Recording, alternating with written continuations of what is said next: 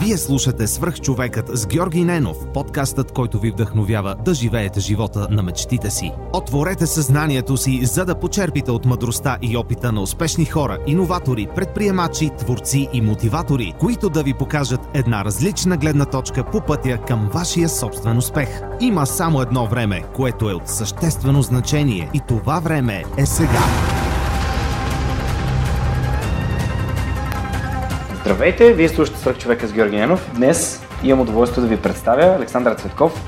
Той е актьор, театрален продуцент, преподавател по актьорско майсторство и един от създателите на частния театър Хаук, което е нещо, което аз докато ти ми го разказваше, а, добре, че бях виждал Теди, съответно си го записах, гугълнах го, разгледах и ти благодаря, че се съгласи да участваш в подкаста. Радвам се, че има хора, които, както в предварителния разговор си говорихме, преследват мечтите си и не са затворени в една клетка. Моля те, разкажи малко за себе си, за хората, които не са чували за вашия частен театрален проект на театър и вашата трупа и за себе си, с какво се занимавал и така.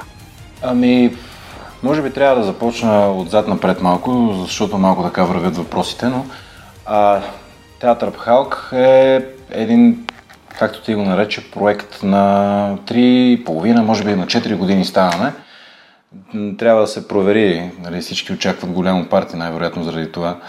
А, но е един доста амбициозен проект. А, първо на първо, може би, не знам колко слушателите са запознати, в България се прави изключително трудно изкуство, не само театър. И а, за да се създаде една такава частна организация, цялото това нещо е много трудно. Идеята обаче на нашия театър е да се даде път за реализация на млади таланти, такива, които по един или друг начин не са успяли да се реализират. Така че в това число влизат а, а, не само професионални актьори, които не са намерили своята професионална реализация или а, по някаква причина са я прекъснали, а, но също така и а, хора, които са започнали да следват актьорско майсторство, не са завършили или такива, които дори не са учили, били са по школи или пък не. Но важното е да носят е, изкуството в себе си, желанието за развитие и тогава ние подаваме ръка на такива хора в, една, в едни времена, където може би всеки друг не би го направил. Хората предпочитат така с едни предубеждения да говорят, че щом си на сцена задължително трябва да си завършил актьорско майсторство. За жалост обаче практиката показва, че има много такива, които са завършили, но може би а, качествата не им отговарят достатъчно. Нали, това може би го има във всяка една професия. Mm-hmm.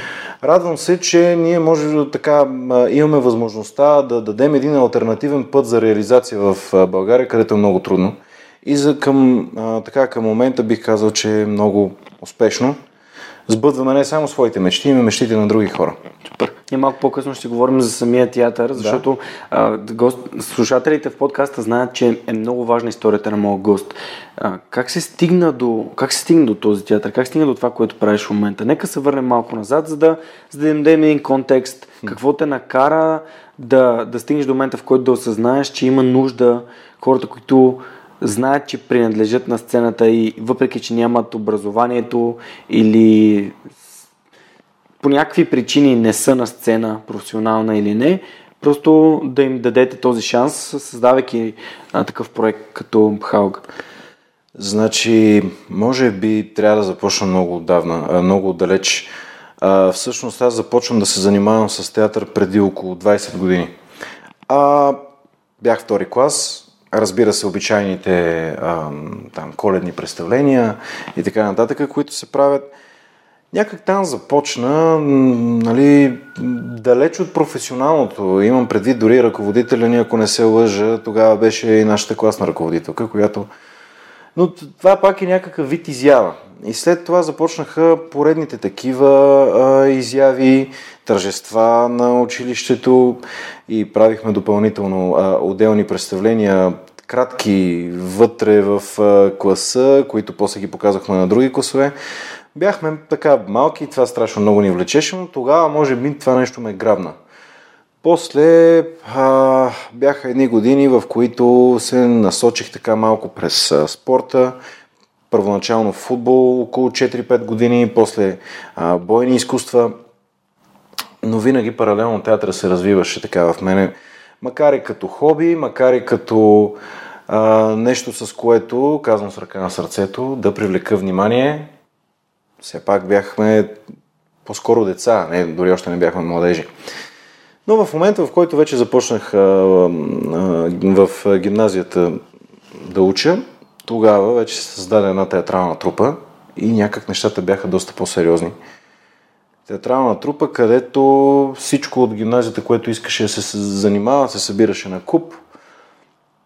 Тогава мисля, че започнах усърдно да работя почти всеки ден, да мисля за това нещо. Мисля, че някъде в този си период между 8 и 12 клас, по-скоро между 8 и 9 някъде там избрах актьорската професия. И си казах, че това е това, с което искам да се занимавам, въпреки че бях в а, такъв профил, който трябваше да на, залягам над ученето на испански, информатика и така нататък. А, нещата прераснаха до такъв момент, че а, после ходих на училище предимно заради репетициите в актьорската школа и трупа. Там вече нещата бяха доста по-сериозни, отколкото в по-началните години. По две или по три представления годишно, а, което беше си много.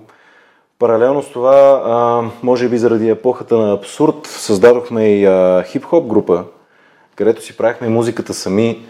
Нали, а, далеч съм от мисълта, че да, ако намеря някакви записи от това нещо, днеска би звучало нещо сериозно. Или нещо, което се заслужава да, а, така да види бял свят, но все пак бяхме тинейджери, които искахме да се занимаваме с това нещо. И някак точно тази свобода а, възможността, опцията да се изразиш, да кажеш на всички онова, което искаш и то някак от сцената, там някак си на пиедестал, някак си, а, си на трибуна и хората те слушат. А, неща, които съм казвал от сцената, може би ако ги кажа на хората на автобусната спирка, въобще няма да ги чуят, няма да ги разберат, но понеже сме на сцената, в театъра и така нататък, и някак те достигат до хората. И се радвам се, пак това е идеята на театъра, това е идеята на изкуството като цяло. И така, ако мога някак по-накратко още да сгъстя, завърших а, с отличен успех а, гимназията. М- не смятам, че това нещо си заслужава а, да си призная повече, наблягах над а, извънкласните занимания, като спорта и а, театъра. Но все пак а, бях от десетимата отличници на випуска, след което записах а, в театрален колеж Любен Гройс.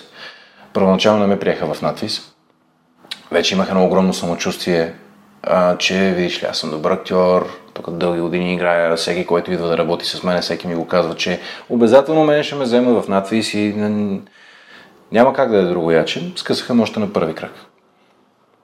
И беше доста демотивиращо. А...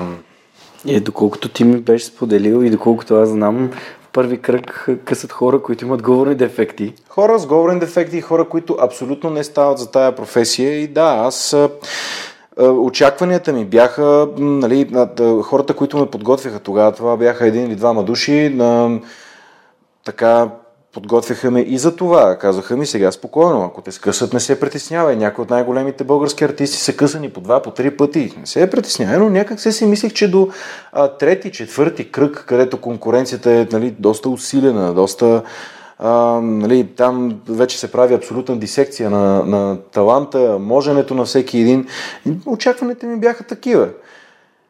И голяма изненада. Скъсват ме на първи кръг, където най-малко очаквах. Бях ударен като с мокър парцал и да си призная, тогава поне бях на такова мислене, страшно много се разсърдих на академията. почувствах се недооценен. Да не говорим, че имаше и други хора, които според мен трябваше да бъдат прияти. Също бяха скъсани и то намира ги за доста по-добри от мен. Нали, самородни таланти, както тогава ги определях. Бях тогава на такова мислене. Може би днес би го разбрал по съвсем друг начин, но беше един такъв много повратен момент.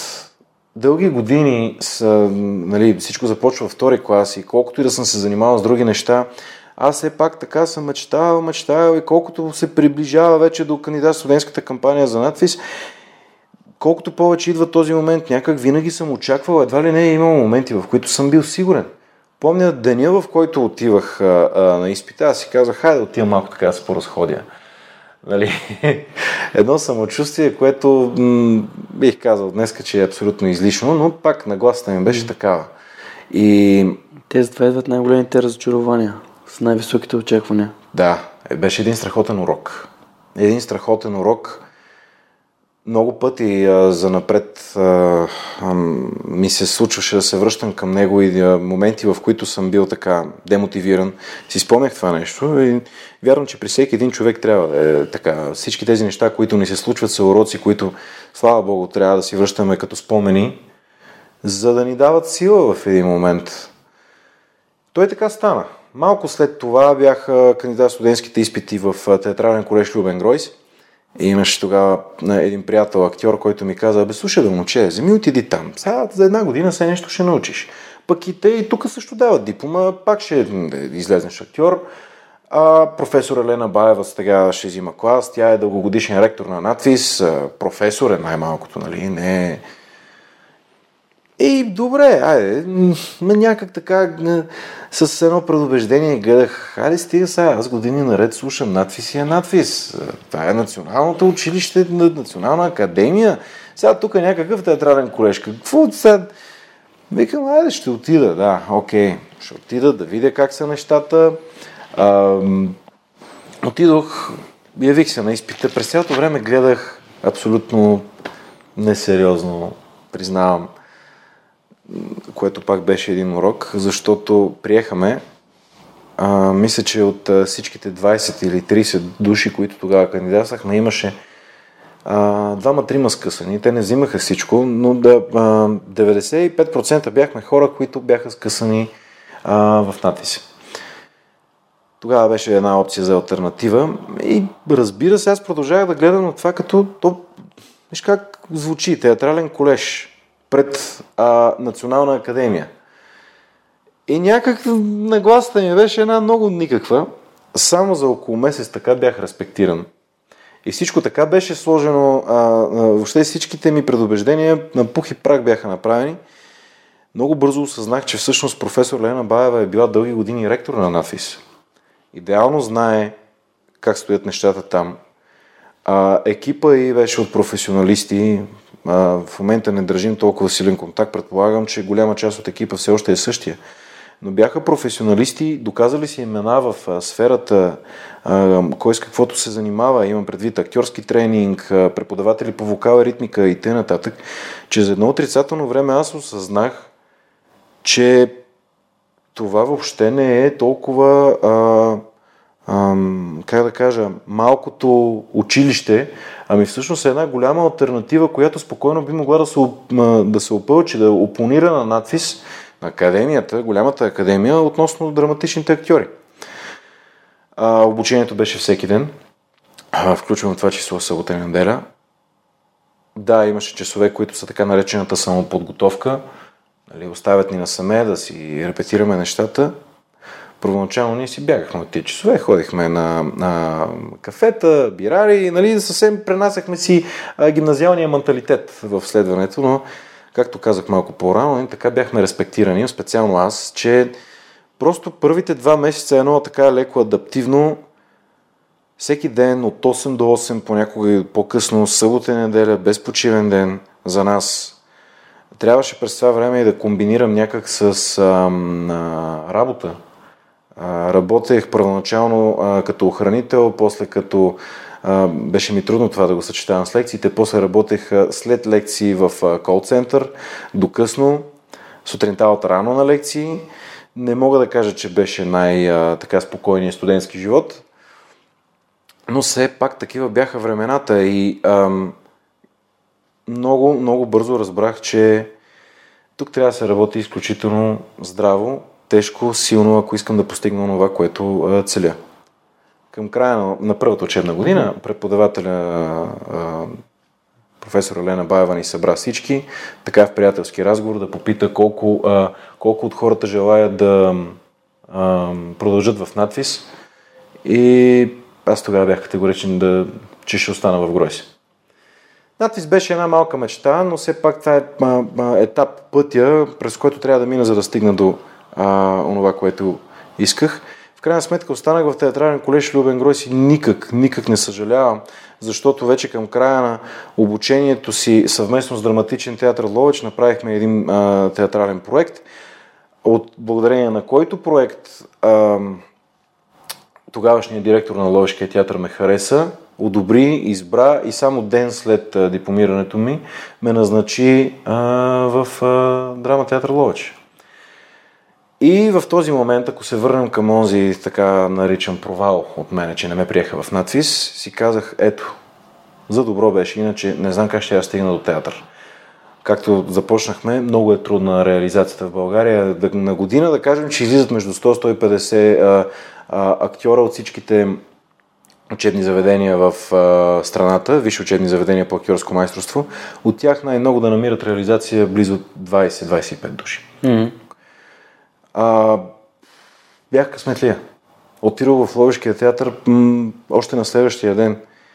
И попаднах в много хубав плътен екип, а, научих изключително много неща, а, но винаги съм се връщал към този момент, към този провал. И си казах, че ето, щом нещо не се случва, значи има някаква, а, има защо, има някаква висша умисъл нещата да бъдат така.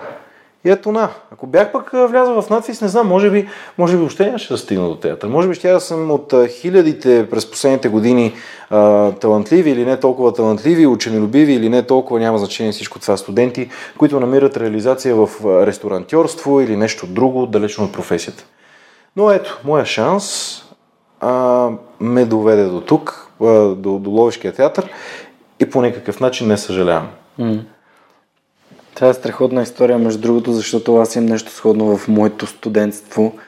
Кандидатстването ми беше по география.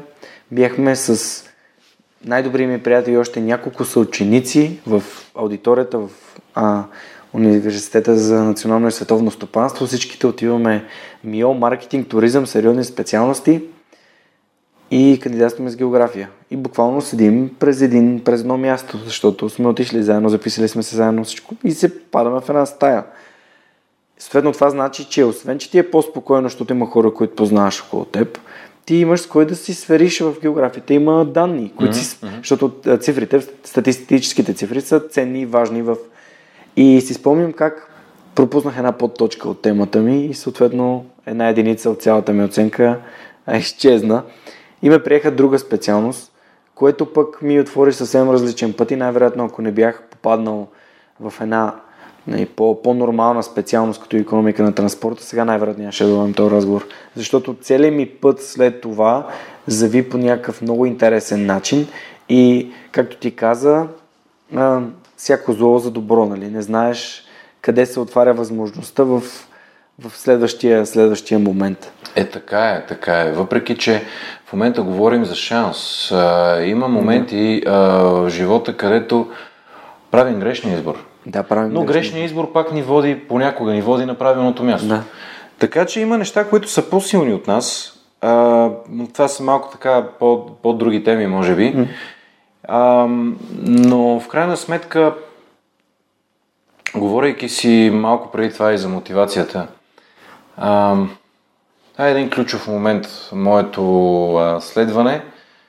А, нали, разбира се, че тогава съм преживял и много, много други неща, но този път ме, докара, ме закара в Ловеч.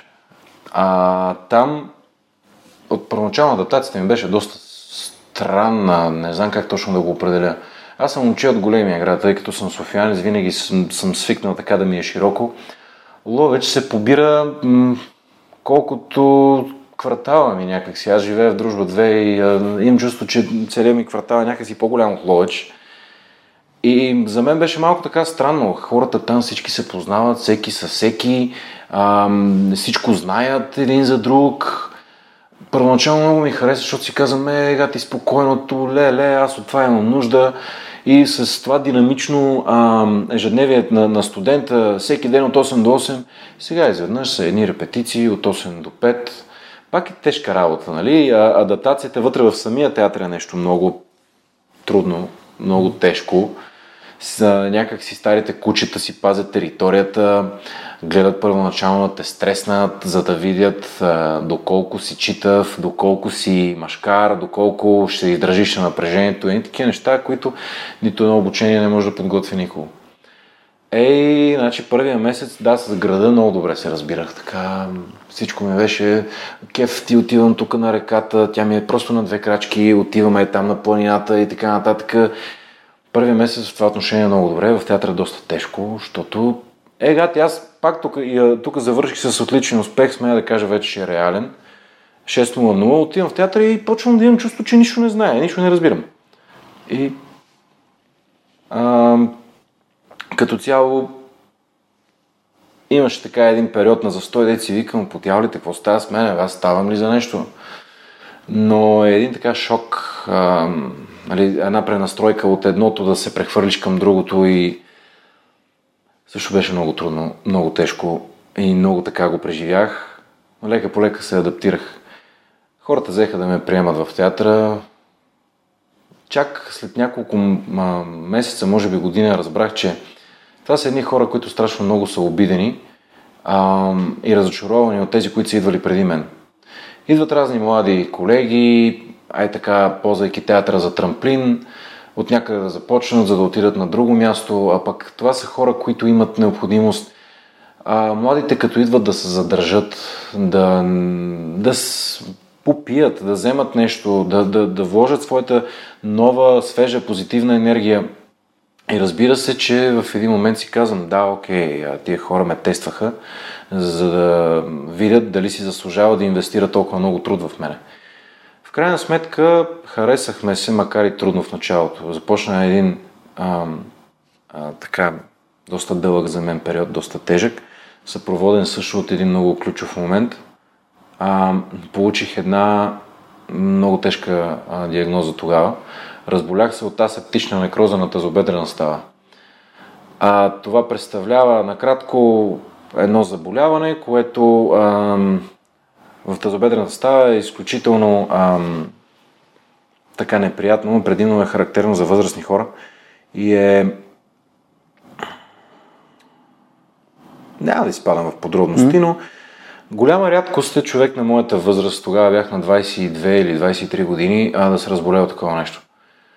И всичко се разви изключително а, бързо така малко подробности, ако кажа, в навечерието на рождения си ден решавам сутринта да стана рано-рано и да отида да посрещна изгрева на скалите в Ловеч. Носят се митове легенди, че Петър Дънов там със своите ученици е, е, е посрещал изгрева.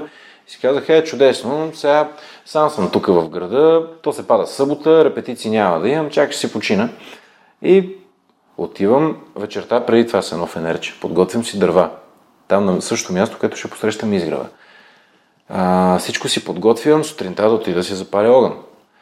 Нали, само след 4 часа някъде се събуждам, отивам по-тъмно да посрещам изгрев, а, нали, с идеята си запаля огън и някъде по пътя нещо в а, кръка ми каза скръц или штрак или нещо. Сега доста по-грозен беше звука, но опитвам да вложа малко ирония. Нещо стана. А, усетих, че, веднага усетих, че е нещо което не е хубаво. Ама не се спрях. В смисъл, качих се догоре, mm. до а, скалите над града. Посрещнах изгрева. То не беше изгрев, защото пък на всичко отгоре беше и облачно. Дори това не ми се получи. На слизане обаче едва се прибрах. И на, на секундата много се оплаших, защото ми предстоеше една премиера тогава на Котарака в Чизми. А, куклено представление, пък аз драматичен актьор и така беше голяма а, също беше нещо много трудно и голямо предизвикателство към мен и се оплаших много, защото не знаех сега какво ще стане, каква е тази контузия, с какво трябва да се мажа. Просто усещах, че м- абе, не е леко, не е поредното разтежение или нещо такова. Болеше ме предимно като се движа. А, затова настиснах зъби, така няколко часа постоях да с надежда да премине отидох в спешното, в Ловешката болница, казаха ми, че в момента точно няма как да ми помогнат, но намерихме там едни общи приятели, които помогнаха ми още в понеделник да намеря а, ревматолог. Той ме прегледа и каза така една сложна диагноза, дето нали, същата. Аз не го разбирах това. Какво значи? Да, какво значи това, как става. И казваме, докторе, аз нито съм се удрял, нито нещо Не, не, не, не, не, това е. Викам си, а, то тук в Ловеч тия май техниката им е стара. Майка ми е служител на МВР и успяхме в а, а, тяхната МВР болница mm. да направим по-хубави изследвания, че после ходихме и в ВМА. Mm. Скенери, всичко показва това. Аз имам асептична некроза и е пълна мистерия как това нещо става на 23 годишен човек на, на ставата. А, веднага диагнозата, нали, тя е едно на ръка, но прогнозите бяха страшни. А, започнаха да му уверяват, че трябва да ми се смени спешно ставата. А, аз разбира се отказах. Нали, като един уважаващ себе си и над, въобще не приемах а, веднага чуждо мнение. А, трябва момче това да се направи, към не е абсурд, това ще е последното, което се направи, няма да си дам а, ставата. Е, заплашваха ме с инвалидна количка и с някакви неща, че контузията може да прерасне в нещо много по-страшно. После ми откриха и топене на тазобедрената кост. Е, въобще всичко отиваше някъде по дяволите. Започна едно лекарство а, да взимам, а, което не го помня днес, не, не е важно, но беше пък изключително скъпо. Заплатата на младия ловешки актьор тогава беше 200 лева ти се смееш, но за стандартите на Ловеч това е приемливо, когато театъра ми покриваше квартирата. Но да, съгласен съм, малко е. А, малко ми беше и после, когато я повишиха на 300, така че бяха такива времена, избора си беше мой, mm-hmm. в името на изкуството, както и да е. Цялата ми заплата, да, и мечтата, разбира се. Цялата ми заплата отиваше за това. Помагаха ми приятели и родители в този момент, но Борех се. М- това лекарство не казаха, че ще ми закува. Дайте да пробваме, беше а, мотивацията на докторите. И разбира се, аз като давник за самка казвам, ами давам, ще пробваме. Аз операция не искам. А, тогава последва един много, много, много тежък и неприятен момент. Пак като период. Аз не паднах духом толкова скоро. Имам предвид, че започнах нали, да вярвам, бе, това лекарство може би то ще помогне, ще мине така време, ще, ще мине и така нататък. Mm. Ходих и при по-големи доктори, по-големи, по-големи по-големи, дори най-големите в България, които са, нямаше някой, който да ми каже различно. Mm. В интерес на истината не намерих и някой, който да ми каже защо. Но беше си факт. А, това, което започна да ме смачква, не, не беше толкова болката, колкото отношението повечето хора нищо не ми казваха. Гледаха ме в очите като човек, който сякаш от нещо доста по-страшно съм болен и, и едва ли не утре ще си отида. Mm-hmm. А, мисля, че беше най-болезнено обаче да гледам, примерно, а, очите на майка ми, която определено а, я болеше повече, отколкото мен. И това ме смачкваше. Аз виждах как околните страдат, съпреживявайки проблема почнаха всички да осъзнават, че аз май с тази професия съм до тук. Че се занимавах с толкова а, школи, а, минах и през а, професионално обучение и така нататък, само за тая една година. Дори буквално съм чувал неща спокойно, има и други неща, които можеш да работиш, което тотално отричах, защото аз съм направил своя категоричен избор. Аз ще бъда актьор. Да докато съм жив, аз ще бъда актьор. Да, днес съм и други неща, но аз от актьорската професия много трудно ще се откажа, mm-hmm. тъй като тя ми дава нещо, което никоя друга професия не може да ми даде, колкото и доходоносни да са някои други неща. Удовлетворение. Най-малкото. Най-малкото. Най-малкото удовлетворение. Той не винаги се получава това удовлетворение, не винаги зрителя разбира онова, което mm-hmm. ние играем. Дори почти винаги зрителя си харесва нещо и, и грабва го него и а, а, си го м- асимилира, пък ние имаме и други, и други, и други неща, но за всеки го по нещо. Mm-hmm. И така беше един период, в който дори колегите ми в Ловеч, всички а, в момента, в който дойдех аз, всички млъкваха. Да, ясно. Всички ме гледаха някак с едно, а, то не знам как да го опиша. Съжаление. Не, и съжаление. Съжаление съм виждал и друг път. Това беше нещо още по-гадно още по-неприятно. Това, това боля повече от болката в кръка. Okay. Хората ме отписваха. Дори доктора в един момент ме викна, а, глупости, директора на театъра в един момент ме викна и ми каза, аз почвам да ти търся заместник, защото осъзнавам колко а, те боли и ти не можеш да играеш представленията. И аз му казах, не, аз ще играя представленията. В този момент бях взел назаем един бастун от театъра, защото все пак някак трябваше да се предвижвам. Четири месеца на сцената на Ловишкия театър аз играх с бастун.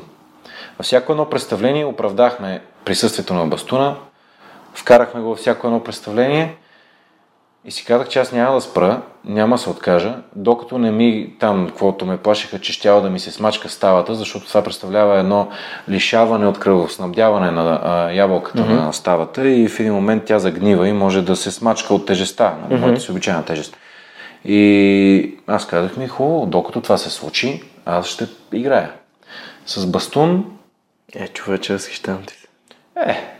Е, това е някаква борба с болката, която ти си Ам... си водил достатъчно дълго време. Просто пак казвам, по-неприятна ми беше другата болка. А, м- това, че емоционално, да. И това, че много малко бяха хората, които ме подкрепиха тогава. А, това, че всеки, всеки ме отписваше. Всеки бързаше да ме отпише. И пак започна онази дискриминация. То не е точно дискриминация, ами пак предубежденията. Нали, аз и след като завърших театралния колеж, винаги съм срещал такова нещо. Онова, за което аз а, говорих малко преди това, преди аз да вляза аз в колежа, аз имах също предубеждение. Айде, сега това не е академията, те там някакво училище, кой знае на какво ги учат. Когато се дипломирах, аз се срещах със същото нещо. А, дипломата може да ми е 6.00, но навсякъде всеки иска да, да види кой какво може и някакси моето можене винаги беше с а, така едно леко, ми дай пък да видим, айде сега в това колещи, какво точно са ви научили. Сякаш, сякаш това не е... Сериозно. Да. Е, Тая дискриминация я преборих и други такива. И тази дискриминация в Ловешкия театър също имаше в началото, но беше нищо в сравнение с а, моментите, в които всички ме гледаха на изпроводяк, някак така да го кажа. Mm-hmm. Само двама колеги, между другото, а, те си двойка, Петър и Нина, Петър Стойчев, Нина Суванджиева. Днеска, за съжаление, не поддържаме контакт, но те ми бяха доста близки тогава а, ми казаха, спокойно, нещата ще се оправят. Нещата ще се оправят, нещата ще се оправят. Викам си на къва, бе, тия хора какво приказват, бе? Как се оправят тия неща? Това лекарство, което пиех, претъпяваше болката по един начин. Mm-hmm. Имаше моменти, в които се получаваха някакви рязки прерязвания, където болката беше двойно или тройно по-силна в кръка mm-hmm. ми, но в най-неподходящия момент, когато се движа. Такива моменти е имало и на сцената. Дори не знам как съм се справил днес не помня. То ти става рязко черно пред очите и нали, все едно те режат с много остър нож в тази област и е отвратително. В един момент ги попитаха, бе хора, вие ми казвате, че нещата ще се справят, ще се оправят, ама как? Mm-hmm. Айде ще запознаем тук с един човек, един лечител, а, с един дълъг мустак. Добре. Закараха ме в Троянския Балкан, по-точно Орешак, близост до Троянския манастир, и ме запознават с човека с дългия мустак, а, Мико, Мико Богданов. Още с влизането той ме гледа, не ми е казал здрасти и ми казва а е, то бастун да вземеш да го махнеш. Викам, а човек, аз без това бастун малко трудно ходя. Не нали разбираш, вика да вземеш да го махнеш, това не ти трябва, ти си млад човек, с бастун ще ходиш.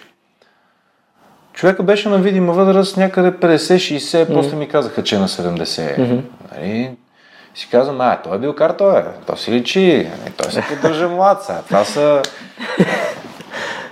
Нали, наляпо един хубав ром, домашен, от него направен, ракия, вино, седни такива неща, които предупредиха ме преди това. Момче отивам в Балкана, там се прави така. Добре, няма проблеми. Е, не очаквах чак толкова така да е, защото то, то не се спря да се налива.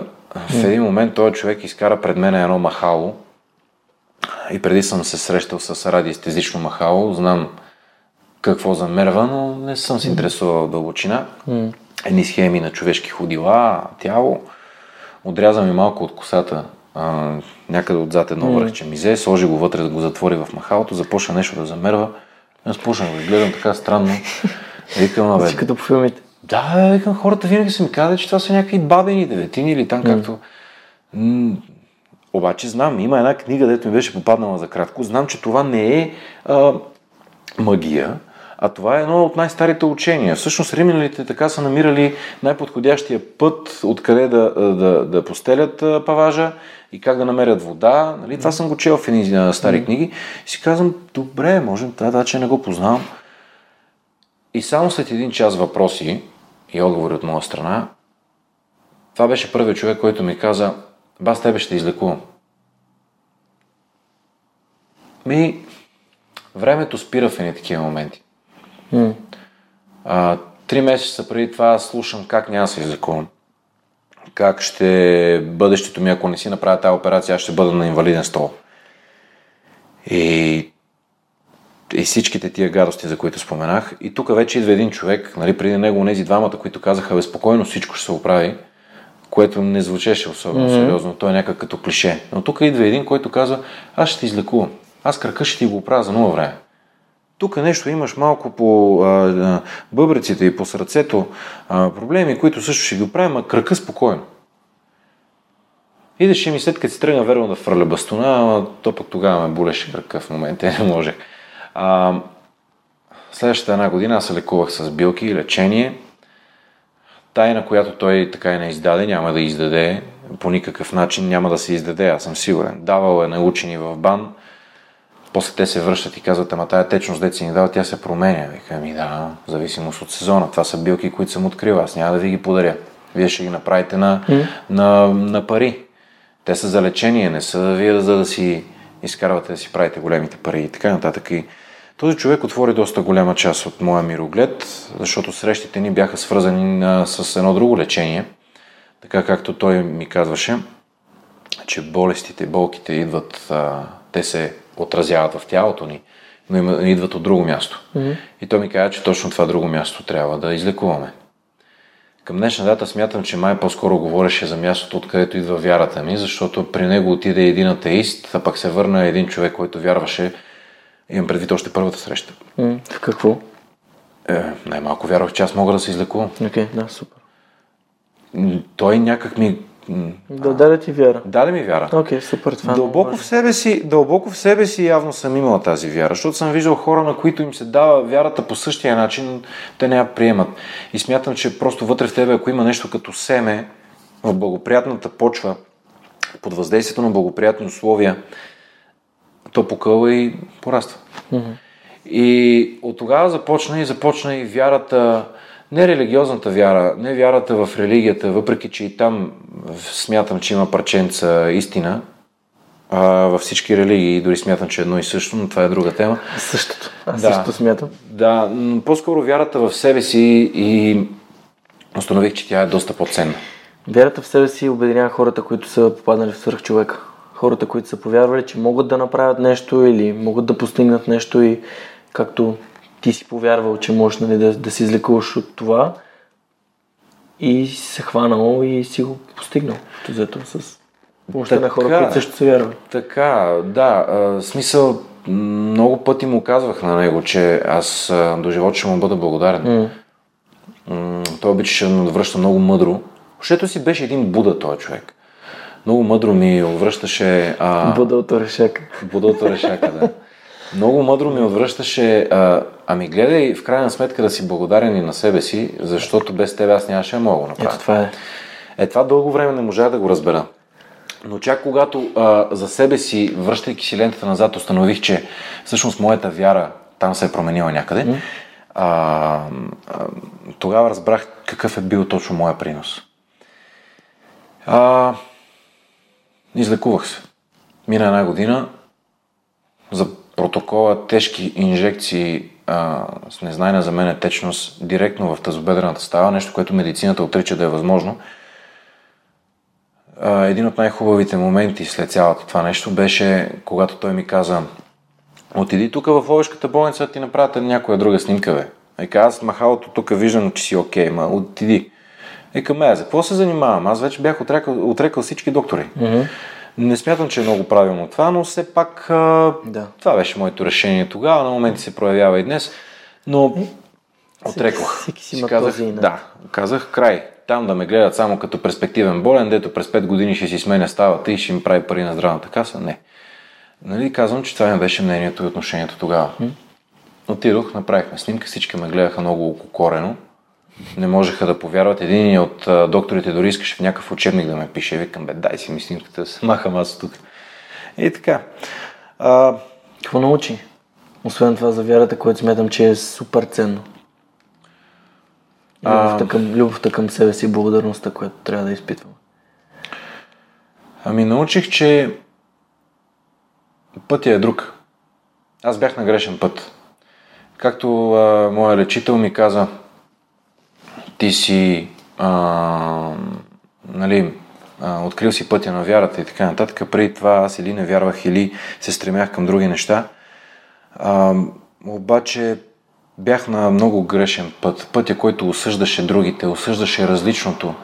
А всъщност аз самия бях различен и не ми беше приятно, когато хората ме дискриминираха или както по-точно се изразих по-рано, с някакви предубеждения гледаха към мене. И мисля, че това научих тогава, че за всеки го има място под слънцето и за всяко едно вярване и разбиране има място и че ние трябва да... Ам, хубаво е, тъй като трябва арабска дума, но хубаво е да а, търсиме позитивното и да търсиме този толеранс. Не само да говорим позитивни неща, а чумата на новото време е да бъдем позитивни, една такава фраза. Да бъдем позитивни е нещо много хубаво, но да, да се правим, че негативното не съществува, е нещо много грешно. Баланса, за който а, най-старите мъдреци ни говорят е и нян, бялото с черното. А, говори именно за точно такива неща, че ние не трябва да изключваме присъствието на едното, някак да контролираме поне в себе си. Не можем да контролираме винаги нещата извън нас, но поне можем тези, които са вътре в нас. А вътре в нас има достатъчно ин и достатъчно ян, без да съм будист го казвам, просто а, мисля, че научих това, че насякъде има баланс и че аз съм прекалил в една посока, за да се разболея. Нещо е било неправилно, нещо е било а, щупено и дисбаланса в човека води в, в тази посока и в един момент се изразява в такъв тип болести. Смятам, че това научих и вярвам, че съм изключително прав. Минах през много така сериозен период на трансформация и от към своя мироглед и ам, този човек страшно много ме вдъхновяваше. Страшно много ми помогна. Имах и други контузии след това, uh-huh. причинени предимно от глупост, защото една от най-големите глупости е когато човек си стъпи отново здраво на краката. Ей, сега да докаже, вече не иска да доказвам на другите, това го бях изхвърлил, да докажа на себе си, че аз отново мога. Тъй като до този момент 20 години съм активен спортист и да ме плащат с инвалиден стол, да ходя с бастун, за, беше, за мен беше много тежък психологически момент и след това избухнах с такива глупости от рода на а, обиколка на Ловеч, което колкото и да е малко, все пак да го избягам за отрицателно време, беше си глупаво. Катерене на скалите там в Ловеч по най-неприятния маршрут, без въже. Тук деликатното е, че като се качих отгоре, разбрах колко глупаво е. То си има обходен път, който е елементарен и се слиза много по-лесно.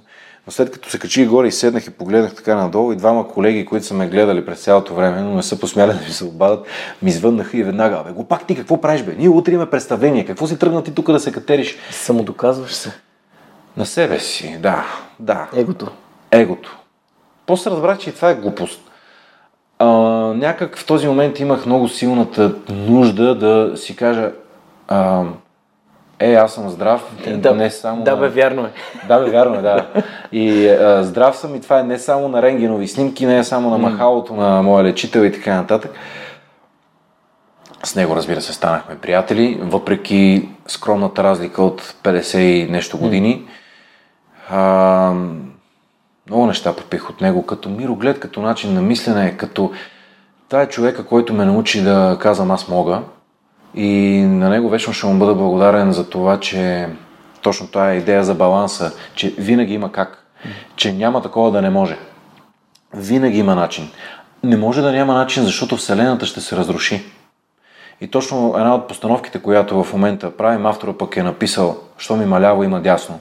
Щом има а, тъмно, има и светло. Не може. Вселената винаги е в баланс.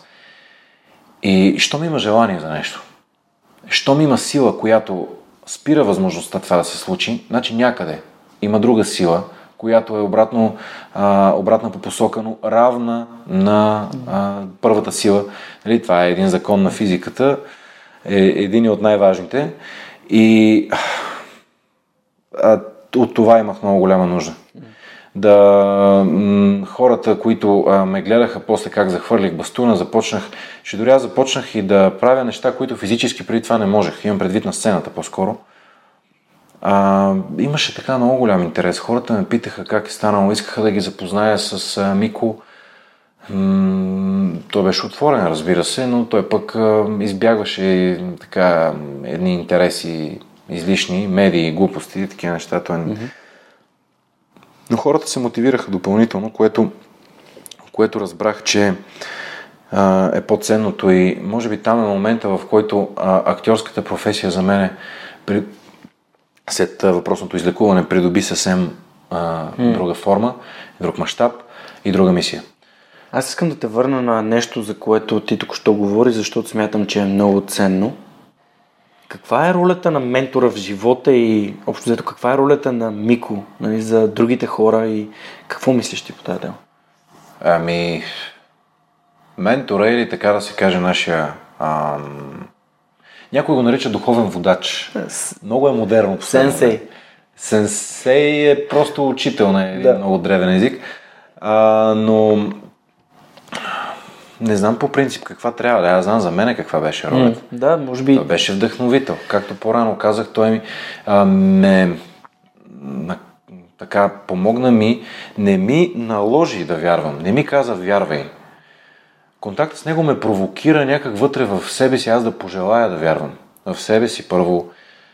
А, и както а, а, тръгнах да казвам преди малко, това промени изцяло а, визията ми и начина по който гледах на актьорската професия.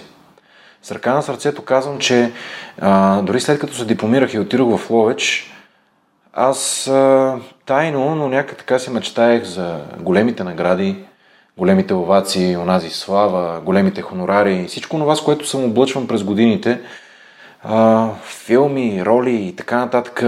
Но няма значение какви, важното е там да, нали, в един момент осъзнах, че това няма смисъл. А, че няма значение кой е филма, е, така да дам пример. Айде постановката, защото предимно с театър се занимавам. Няма значение каква е постановката, няма значение каква е ролята, важно е ние какво оставяме на хората. Че всъщност ние, актьорите, нашата мисия е такава. Ние сме тези, които трябва да мотивират, ние сме тези, които трябва да вдъхнат вярата, надеждата, любовта, ние сме тези, които културно трябва да обогатят и тази мисия много бързо стана моя основна мисия. А, с нещата, които Мико ме научи, да казвам да, там където другите казват не, да казвам мога или може, там където се, всички са убедени, че няма начин. И мисля, че това той промени в мен, да си призная, не е единствения, а тогава бяха двама. Той и а, една семейна приятелка, Диана, а, която а, също беше една изключително мъдра и много, много духовна личност. При нея съм ходил за всякакви съвети. Просто да се видиме и да, винаги ми е помагала по един много специален начин. Тя и двамата намират а, за винаги едно много специално място в сърцето, в моето сърце. И след като промених това нещо, аз станах по-добър актьор. А, просто фокуса ми беше друг. Фокуса ми беше да се развия повече, да дам от сцената на хората повече неща, те да ги освоят, да ги разберат, да им ги дам по такъв начин, че те да ги... И, и, и това нещо да... да нали, точно тази енергия стана ми като цел. А не, да, а не да получиш. И това ли имаш предвид? Да дадеш от себе си, а не е толкова с очакване на това да получиш нещо. Ами или то какво награди. да получа? А, за пари не можем да говорим. Да. За аплаузите те винаги ще ги получи. Който и да е актьор на сцената, зрителя лицемерно пляска на края на всеки един спектакъл, независимо дали му е харесал или не. Това, че хората ще ме поздравят на улицата, да, това ще е днес, утре, други ден, после ще дойде някой друг на по-нов, интересът ще е към него и така нататък. Но а, най- един от най-емблематичните случаи относно тази мисия е най-голямата ми награда, която съм получавал някога. А, Нали, вече бях се отписал въобще и не мислех за така наречените аскери и кари. Дори смятам, че и към днешна дата смятам, че тези награди а, нагнитат едно напрежение и че създават на изкуството състезателен характер, а това не бива да е така. Състезанието е спорт, а спорта е нещо друго. А, но така е, съгласен. най-голямата... Да се измери. Да, да, да. Най-голямата награда, която съм получавал, беше след един спектакъл. Играхме го тогава в Модерен театър на Любов до безумие на Валентин Красногоров. Една прекрасна постановка и пиеса завършва с а, послание което послание а, е обърнато към хората, които живеят скучното сиво ежедневие, да, да, да обичат, да действат, да играят два банк и да живеят, защото да живееш, това означава да ти се случват някакви неща. А, това означава да, ам, да ги преживяваш тези неща, да се справяш с тях. Ам, нали, не да си пазиш новите дрехи и да си спестяваш парите, ми, да имаш възможност да, да, да живееш, да, да, да провокираш това, да ти се случват повече и повече неща. Пиесата горе-долу беше с такава полука. Накрая на спектакъла, излизайки аз от театъра, обичам да изчакам всички да си тръгнат. Имам предвид от публиката. Не обичам след спектакъл нали, след тази корена промяна. Да дойдат и да ме потупат по рамото, да ми кажат, ао, колко добре игра. Или ао, колко си готин. Или ао, колко хубав спектакъл. Нали? Днеска дори тия неща са ми страшно досадни. Гледам така, ако може някакси да през заден изход нещо да мина да се скатая. И ме причака един господин, много висок беше. А, може ли за малко? Викам, да, да, нещо сигурно че ще попита. И ми каза, абе господине, аз сега гледах тук на спектакъла, не знам, не разбирам от актьорско майсторство а, но вие страшно много ми харесахте. Искам да ви кажа, че благодарение на вас и вашата роля, аз ще променя живота си от утре. Искам да ви подаря нещо. И той ми подари един, а, той като пръстен, а, беше една пружинка, която той ми обясни, че се слага е така на пръста за масаж. Да си правиш масаж Да, на знам, имам такава. Да. И аз бях доста в шок тогава. Да. Подарява ми нещо, което е незначително, но той му уверяваше, че иска нещо от себе си да ми даде. И аз бях в шок. Няколко пъти се поразплаках така на последната седалка в автобуса, защото ние се качихме на служебния автобус и пътувахме към Ловеч, тъй като на другата сутрин пък трябваше да пътуваме за някое друго място. Много турнета имахме тогава. Mm. По 30-40 представления в месец, което е адски много. И си поплаках от тези хубавите сълзи, дето на, си заслужава човек да се отпусне. Mm. А, тогава разбрах, че има смисъл. Цялата тази суета, светлините на прожектора, а, аплаузите, лицемерните и така нататък, те са една прашинка във вятъра, ако ти не оставиш нещо след себе си. Майната и на ролята, той човек, той трепереше пред мене. Той каза, че ще си промени. Сега не знам какво е направил, не съм го виждал никога тогава съм. А, но беше страшно вдъхновен и тогава разбрах, че дори без два крака да съм, това ще бъде моята професия, защото ето това искам да виждам. Искам да виждам едни хора, които са вдъхновени, защото когато аз бях на, а, така на ръба, никой не ме вдъхнови. Тоест, грешка, вдъхновиха ме, но бяха твърде малко. Аз искам да има повече вдъхновители, повече хора, които да, е така това нещо да се разпространява. А, нали, по филмите сме го гледали така, когато показват една пандемия, как се разпространява, нали, това е в негативния смисъл. В позитивния бих искал такъв начин на мислене да видя повече и вярвайки на това нещо, бъди промяната в света, която искаш да видиш. И това си стана моята определено, моята мисия. А, разбира се, както винаги в живота, след моментите на щастие, идват и тези другите моменти – Колело? Да. А, аз се чувствах вече малко така а, задушаващо в Ловеч. Почувствах, че е време да се махна. Не знаех на къде. Беше ми много тежко отвътре. Да, аз правех това, което искам, но като че ли не по начина, по който искам. Mm-hmm. Затворих се в един кръг на хора и на постановки, който някак мене вътре съществото ми изискваше повече. И двамата ми основни учители в живота, Диана, както по-рано споменах, и а, Мико, специално Диана ми каза, слушай си винаги сърцето. Това е твоя вътрешен глас, който не ти говори с думи, а ти говори с чувство. И чувството ми казваше, че аз трябва да се махна там. От, от Ловеч? От Ловеч, да. Mm-hmm. Смисъл, аз и, и до ден днешен ценя опита, представленията, колегите, всичко, което съм научил там. прекрасната професор Елена Баева като студент ми даде, може би 100%, но там театъра пък ми даде 1000, защото все пак си е опит и така нататък. И бях доста потиснат социално, също така малкият град се оказа твърде малък за момчето от големия град и бяха едни много дълги, тежки месеци на мислене. А, Написах си молбата за напускане, много дълго време тя ми стоя в портмонето. Чаках да стане някакъв скандал или конфликт и аз тогава като игра на карти да изкарам един кос и да го удара в масата, нали, което беше глупаво. Добре, че не се случи така в интерес на истината. А, имаше много скандали тогава. Нали. Трудно ми беше да работя в такава една среда, защото имаше различни видове интереси, неща, от които аз не исках, неща, в които не исках да участвам. В крайна сметка в един ден, без скандал, без нищо, просто отидох, оставих си молбата с ходящо номерче, номер 18, и до ден ще го помня. Само след месец напуснах. Тогава бях работил с Йосиф Сръчаджиев върху едно представление. Той беше режисьор. А, адвокат е, защо бе, ме питаше той, тъй като играех адвокат в опечелена фамилия. Обясних му на него какви са ми мотивациите. Той много ме хареса. Видяхме се няколко пъти и след това, но сега гледам, че и той доста играе по провинцията и поставя най-вече.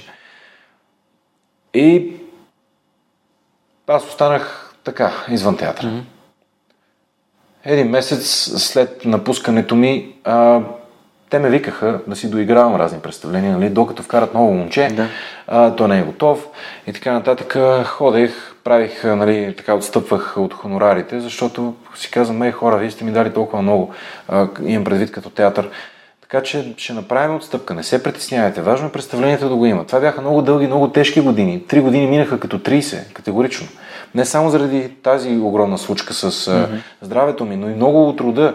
После аз късах влакна на кръстни връзки, Мико пак ми ги оправи, там където ми казаха, че пак ще има операция така нататък. Но вече знаех при кого да ида. Нали? Mm-hmm. Знаех, че да, да, вие си говорете, не ми пречите. И аз се завърнах в родния си град София, безработен, без идея какво ще правя, как ще го направя и така нататък. Започнах да си търся работа по а, Софийските театри. Абсурд. А, опитах извръзки, пак абсурд. Опитах с още по-големи връзки, отново абсурд. По дяволите аз не знам как става. А, в един момент си казах, чакай сега, защо аз трябва да заменям Ловешкия театър с друг Ловешки театър, който е в София, да кажем. Mm-hmm. Установих, че нещата не са. Нали? Почнах така някак да, да, да правя някакви планове. И в този момент дойдоха още по-лошите новини. А, обадиха се двамата ми колеги от Ловеч, които ме запознаха с Мико, за да ми кажат, че е починал. На 72 години, след един прекаран инфаркт, който той сам си излекува, втория е дошъл рязко и не е успял да, да реагира. И той така а, на 1, значи 1 юни е деня на детето, на 1 юли е деня на лечителя. Той на 1 юли почина. А, само две седмици след това почина и Диана. Те двама души, които ми бяха най-големите мотиватори, хората, които в такива тежки моменти винаги а, просто да постоя покрай тях, а, аз някак се връщаше надеждата. И това за толкова кратък интервал, тя почина също от болест много дълго време. Той я лекуваше. Mm-hmm. След като той си замина, може би тя се отказа и Бог да ги прости и двамата. Нямаше да бъда такъв човек, ако не бяха те. Те ме накараха да... Не, не ме накараха. Накарам не е правилната дума. Те ме провокираха да намеря вярата в себе си, да открия всички тези неща и да, преоткрия своята професия по този специален начин, за който по-рано споделих. Но беше един отвратителен момент Двамата ми учители ги няма на този свят. Аз вече не съм актьор, имам предвид, не съм назначен никъде като актьор. А, безработен, спестяванията ми свършваха, то много рязко Няма как. Те сериозни спестявания с 300 лева на месец. Чакай сега, не не така, защото от... А... Не, това е шега После... към... Не, той е шега, ама а, аз съм малко такъв един човек, като започнах и така а, природосъобразно да се храня, да живея и това доста ме удари в джоба в позитивния смисъл. Успях да спестявам. Супер, да. Нали, да ловя риба, което ми е Да, супер неприятно, да бера коприва и някакви такива неща, но някакси да търся онзи баланс с природата, който да кажем тук в София ми липсва. А, това е трудно Да. да го направя тук. Не, не, не иска да звучи неуважително, аз го казах просто, защото като един Не, то- добре заплатен Ти си нали, прав. кавички Ти актьор, си прав. тази гледна точка То не е не, неуважително. Неуважително е у нези, които оставят тази тежка професия с такова заплащане. Това е тежък психофизически труд. Неуважително е у нези, които не го оценяват и, и смятат, че това са просто едни хора, които си разхождат, буквално, цитирам, разхождате си гащите по сцената. Никой от тези хора, които говорят така, не е дошъл на една репетиция да види ние всъщност какво правим, че после за да има друго мнение, но няма да се заяждаме, както и да е. Миро, за мирогледа си говорих. да, абсолютно си прав а, така да реагираш. И а, позицията беше ситуация на шах. Mm-hmm. Какво да правя сега? Вече бях натрупал достатъчно житейски опит в тежки ситуации и знаех, че се от някъде се почва. А, с а, учителката ми от а, гимназията, с която правихме там театралната трупа, се свързах. Тя каза и към днешна дата аз имам театрална трупа. Искаш ли да дойдем тук да правим нещо заедно? Мгм. Започнах там, тук заработвах а, това, там онова, но станали 6 часа, вече отивам в а, така наречената самодейна трупа. Аматьорско, но с занимания. Един момент аз там видях, че има хора, които... Абе, ей, тези са талантливи. Тук става нещо. Викам сега, аз имам знанията, той ги няма. Подсказвам му малко и той почва да прави нещата а, чудесно. В смисъл, малко, малко преди това а, отидох на един фестивал а, в Родопите, голямото гайдарско насвирване в Гела, ежегоден фестивал. Ох, трябва да отида аз някой път. Всеки път съм в Родопите по това време и миналата година пропуснах. Бог но- да го прости, а, Бог да го прости Мико. Бяхме си обещали, че ще отидем заедно. И аз си удържах на обещанието. Отидох, макар че не с него, с друго момче отидох, защото Мико почина малко преди това, август месец, първата събота и неделя на август се прави този фестивал. Отидох там. Нещо също се случи, но е нещо необяснимо. Всяка година съм там и не пропускам. Нещо страшно много ме зареди, а бях в а, прикрита депресия след а, смъртта и на двамата. Страшно много ме, това нещо ме зареди и ми дойдоха тогава импулсите, да, да, макар и да се върна крачки назад и да започна някакси. Там се запознах и с нашия мистериозен режисьор. Много хора смятат, че това съм аз. А, да, двамата се казваме Александър с него. Той обаче е псевдонима Александър. Аз съм друго нещо. Аз съм актьор и към днешна дата продуцент. Той е режисьора, там се запознахме с него, а, сменихме възгледи, страшно много ми харесаха някои неща, други неща пък ме очудиха. Що за човек, който е режисьор и иска да... Нищо не се знае за него. По принцип, те също търсят някаква слава, но доводите му са много стабилни. А, спечели и каза, че а, нали, аз имам същите възгледи, че театъра се прави за актьора. Не режисьора е важен, не автора е важен. Хората няма да гледат режисьора и автора. Те ще гледат актьора. Осветление се пуска за актьора. А, текста се пише за актьора. Костюма се шие за актьора. Актьора е най-важното там, но той не е на върха на пирамидата, тъй като това не е пирамидална структура. Това по-скоро е такъв тип а, кошер, пчелна пита. Всички вътре за едното. Малко след това, като започнах да се занимавам с а, тази моя учителка, в, а, тя си има някакъв център за обучение и ми дойде идеята, си казаха, бе, добре де, а, аз вече бях започнал да преподавам актьорско за деца в а, училище за таланти. Може би е известно, а, не зная, mm-hmm. отдавна не гледам телевизия. Училище за таланти ходиме по училищата разни актьори и преподаваме на желаящите. Актьорско майсторство имах група от 12 момичета, които нали, обучавахме и си казаха, бе, окей, тук нещата ми върват. По принцип ме влече по, по-големи да обучавам, тъй като имат някакъв житейски опит. И а, си казах, абе, защо да не, защо да не събера част от тези хора а, тук в този аматьорски театър? Мога да а, ги обуча за някои неща и да поканя онзи шашавия режисьор. Дай да видим какво ще стане. Нали, малко е то като химия. От това малко, от това малко. Абе, и занимавам се с театър. А той имаше една разкошна идея за един спектакъл, постапокалиптичен спектакъл. Да, може би издавам веднага, ние го направихме, този спектакъл. Това е първият спектакъл на театър Пхалк. Как се казва? 19-11. А, после ще говоря за представлението, но с а, режисьора, нали, видях се и му каза, Мадаш, дай да така и така и така да направим. Още не се бях изказал, той каза не. Викам, чакай сега. А, нали, той каза, аз ти обясних, че не искам да съм на показ. Викам, добре, бе, няма да си на показ. Някак си така ще го измислим. И добре, ако хората да а, а, търсят а, контакт с мен, какво правим? Аз не искам да се занимавам въобще. Не искам да имам никаква връзка. Аз искам да си гледам само театъра. Викам, слушай, аз не те знам като режисьор, всъщност. Харесват ми възгледите. Дай да поработим малко, да видим какво ще стане. Може нищо да не стане. Разбрахме се, името му няма да бъде изписано, информация за него няма да бъде пускана, Александър ще бъде неговия псевдоним. А, дори когато а, създадохме договорите, това го има в договора и в клауза конфиденциалност, mm-hmm. в такава степен. А, нито е криминално проявен, защото аз съм го проверил, да не би пък да има нещо такова и да се вкарам в, а, нали, не. Просто всеки си има съчмал главата и аз си казах, окей, този човек е такъв, той иска така да бъде. На мен лично това какво ми пречи? Неговия избор. Неговия избор, да. Само, че в последствие се оказа, че ми пречи. Много ми пречи, защото той до известна степен ме задължи Александър да бъде а, моя на Фейсбук в случая, защото така хората, които Един искат... вид си ти.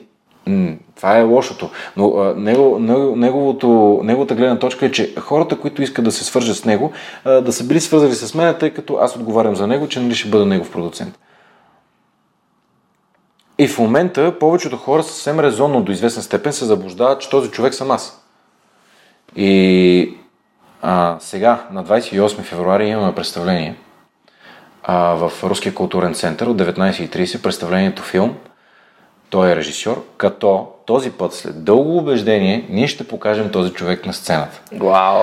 Той ще излезне от сянката, за да връчи награди, после ще кажа подробно какви, а, така че да може да, да, да това е по моя, по моя молба, защото ми омръзна да бъда бъркан, отиваме на фестивали, а ти си режисьора, ама се криеш. Викам, бе хора, защо трябва да се крия? Бе? Аз ако съм и режисьора, защо трябва да го крия? Какво срамно има? Аз те питах в началото на епизода как те представя и казах режисьор и ти каза, все още не.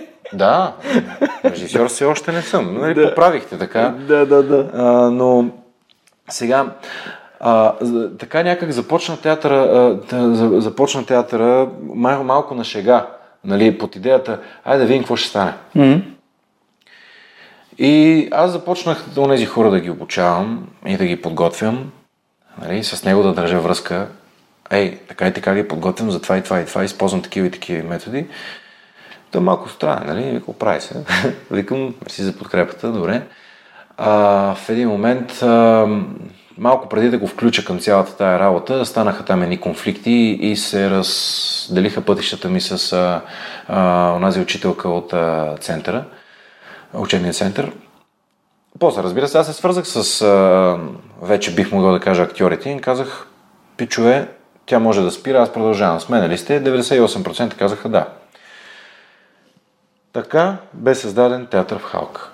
Тези хора бяха събрани на една среща в градинката пред Народния, да си призная, не харесвам това място, просто беше по-така централно, за да обясня какви са моите а, причини да не продължа а, в учебния център. А причините са това, че аз искам това нещо да бъде професионално. Причините са, че аз не съм доволен това просто да бъде една школичка и някаква си занималния, нещо, което да е на ниво а, аматьорско, и че аз желая това нещо да се развива и че то да добие професионален мащаб и че искам да положа а, нали, с този човек и с още един човек, Георги Семенов, той като цяло, в началото той ни беше продуцент, а, той е оперен и оперетен режисьор, а, продуцент на Опера Нова в момента. А, нали, той така ми подаде ръка в този момент и им казах, вие съгласни ли сте да започнем? Като слагаме фундаментален принцип. Няма значение кой с каква диплома е, няма значение кой с какъв опит е. Всички да бъдем равни, това да бъде кошер на пчели. Няма пчела майка в случая, защото всички са еднакво важни и всеки един от, е брънка от веригата, която е важна. И така ще бъдат принципите, ще се работи професионално. А, да, обучението ще продължавам да го водя там, където е необходимо, защото сега в един момент, сега като се включва режисьор, почва той да диктува нещата. В интерес на истината, към, днес, към днешна дата съм по-скоро негов преводач. А, той говори малко на един странен език, в смисъл български е, но използва термини, които трябва... А, термини, фрази, а, които хората по него път казват, е, това сега, що не си го записах, толкова е хитро. Нали, а, какво се крие зад това, съм аз там да преведа, защото с него вече до такава степен контактуваме и на едно друго ниво, вярвам.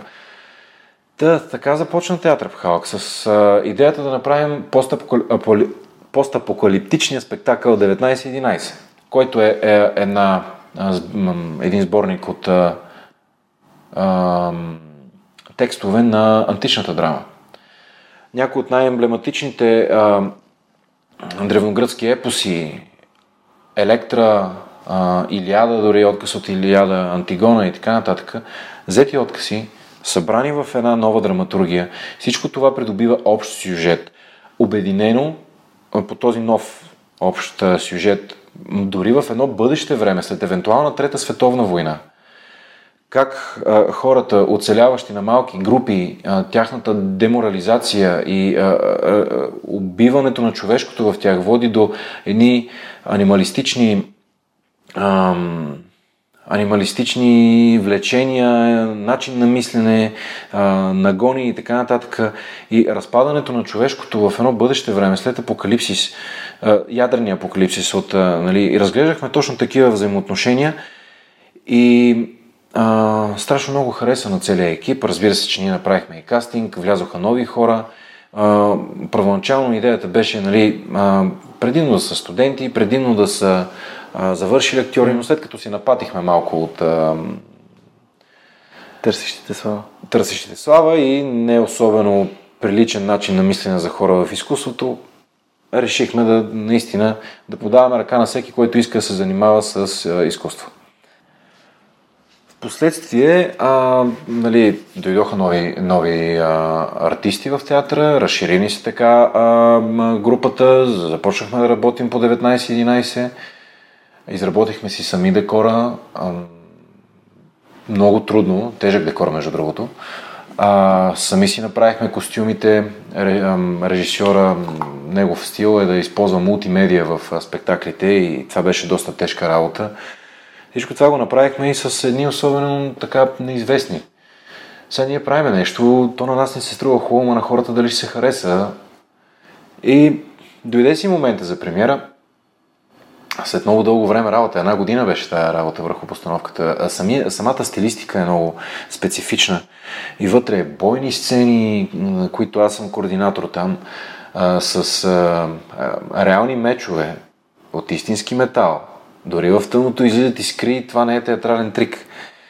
А, и е, беше си епична битка с условията, за да може това нещо да се случи. То се случи, премиерата и първата премиера на театър Халк беше в кинотеатър Освобождение. Не знам доколко хората го познават, но тогавашният продуцент Георги Симеонов намери там възможност и дата къде да го изиграем. Случи се пред приблизително 200-250 души, които в крайна сметка взривиха залата от кеф. Не очаквах, лично аз. А, режисьора разбира се, че не се поклони, той дори не си ходи на спектаклите. А, за сега. Както и да е. За сега. Сега вече съм го изнудил, така че а, на 28 няма как. И стана самата премиера. А, беше една... После веднага след това отидохме в отсрещното заведение на Дон Картоф и всички се гледаха малко странно и викам, абе хора, вие осъзнате ли, че ние успяхме? Дон Домат или Дон Картоф? Ами едно от двете ще. А, някакъв картоф май беше. Цар картоф може да е, не знам. Да, okay. Не знам. Няма значение. Не знам дали го има това а, заведение. Аз отдавна не съм ходил там. И беше си една магия. Повечето никога не бяха стъпвали на професионална сцена. А сега те и трепереха, нали, при това не заради сценичната треска, защото не знаеха, за първ път ще ги огрее а, сценичния прожектор. Толкова много хора на място, те са подготвени, нали, къде от мен, къде от режисьора, толкова дълго време, а сега дали се справят. Героично се справиха, изиграха една страхотна премиера. Стана спектакъл, който искахме. Аз не взех участие в него, а, защото бях на осветителния пулт а, тогава. Още повече трябваше да се грижа за много други неща, тъй като режисьора съвсем непредателски не беше тогава там. Просто това е един от неговите принципи и ние сме длъжни да ги уважаваме, колкото и да не ги разбираме. Трябваше за всичко около сцената да се грижа аз, да тичам, ако нещо се наложи, но в крайна сметка не излязах от осветителната кабина, там беше най-трудното. Както и да е, мина този спектакъл, след това някои хора ни напуснаха по една или друга причина, такива, които да си търсят успеха, късмета, славата, това, което ги влече другаде, или просто някои живота така ги завъртя, че не можеха да продължат и имахме и заминали за Русия да следват, както и да е. Разбира се, че започва наново а, работата, но не съвсем от начало. Намираме нови хора, които лека по лека ги вкарваме, кастинги, а, вкарваме ги в спектакъла. Но що пък не да, направ... да не направим друг спектакъл. А, режисьора е един от неговите брилянтни текстове. А, не знам дали трябва много, много да го хваля, защото а, не съм много... Много двуполисно говориш за него. Как така по-лесно? Еми, говориш позитиви за неговата работа и негативи за, за неговото присъствие.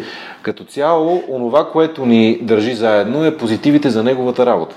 Онова, което би ни разделило, но на този етап няма как, защото ни събира работата, е а, неговата личност и тези негови странни за мен, и не само за мен, идеали. Както и да е. Да. Нямам право да говоря много, защото все пак такъв му е, такова му е желание, такъв му е договора, шашаф е и толкова. Но а, страхотен текст на пиесата Филм. Всъщност това беше, това е пиеса от четири части. Българска, съвременна, негова идея. Четири основни разказа с постоянно препратки към филмите, към така нареченото филмарство. Наблягайки на три основни теми вярата, избора и реалността. Тези три теми Разбира се, че одобрих този проект, защото нали, аз съм основният продуцент там, който се занимава. Нали, преди бяхме под шапката на Георги Семенов, но в един момент той каза, ей хора, аз опера нова не мога, да, не мога и вас и тях, ще трябва сами. И вика, Александър да започва, събрахме на събрание, трябваше аз да го започна това нещо. Той още им ще помага, помогна много. Е, и от тогава аз съм изпълнителният продуцент и абсолютно всичко минава през мен, което никак не ми е приятно и никога не съм го мечтал. Но в името на това да има театър Пхалки, той да се развива правилно, приех. Както и да е, входирахме пиесата в филм, четири много тежки части, а, страхотен текст бих казал, няма, няма аналог. Също много хора започнаха да работят вътре, също необичайна подготовка. Самите постановки са необичайни. Необичайен план на театъра, необичайен режисьор. Би казал и необичайен продуцент, защото аз може би продуцент не съм човек с бяло Необичайни актьори. И необичайни. Не са професионалисти. Някои от ами, тях. Не, всъщност, всъщност не. Тук е момента, може би да кажа, че аз ги намирам всеки един от тях за професионалисти. Говорим не професионално образовани. Да, те са недипломирани. Но така да кажа. тук е момента да кажа, да кажа, че както сме чували, че не книжката кара колата, а така не дипломата прави актьора. Специално за актьори бих искал да, да говоря, тъй като това е моята сфера. Да, но в книжката все пак е необходимо да се движиш по пътищата, пък в... Е, нашите хора имат обучение за което. Да, така.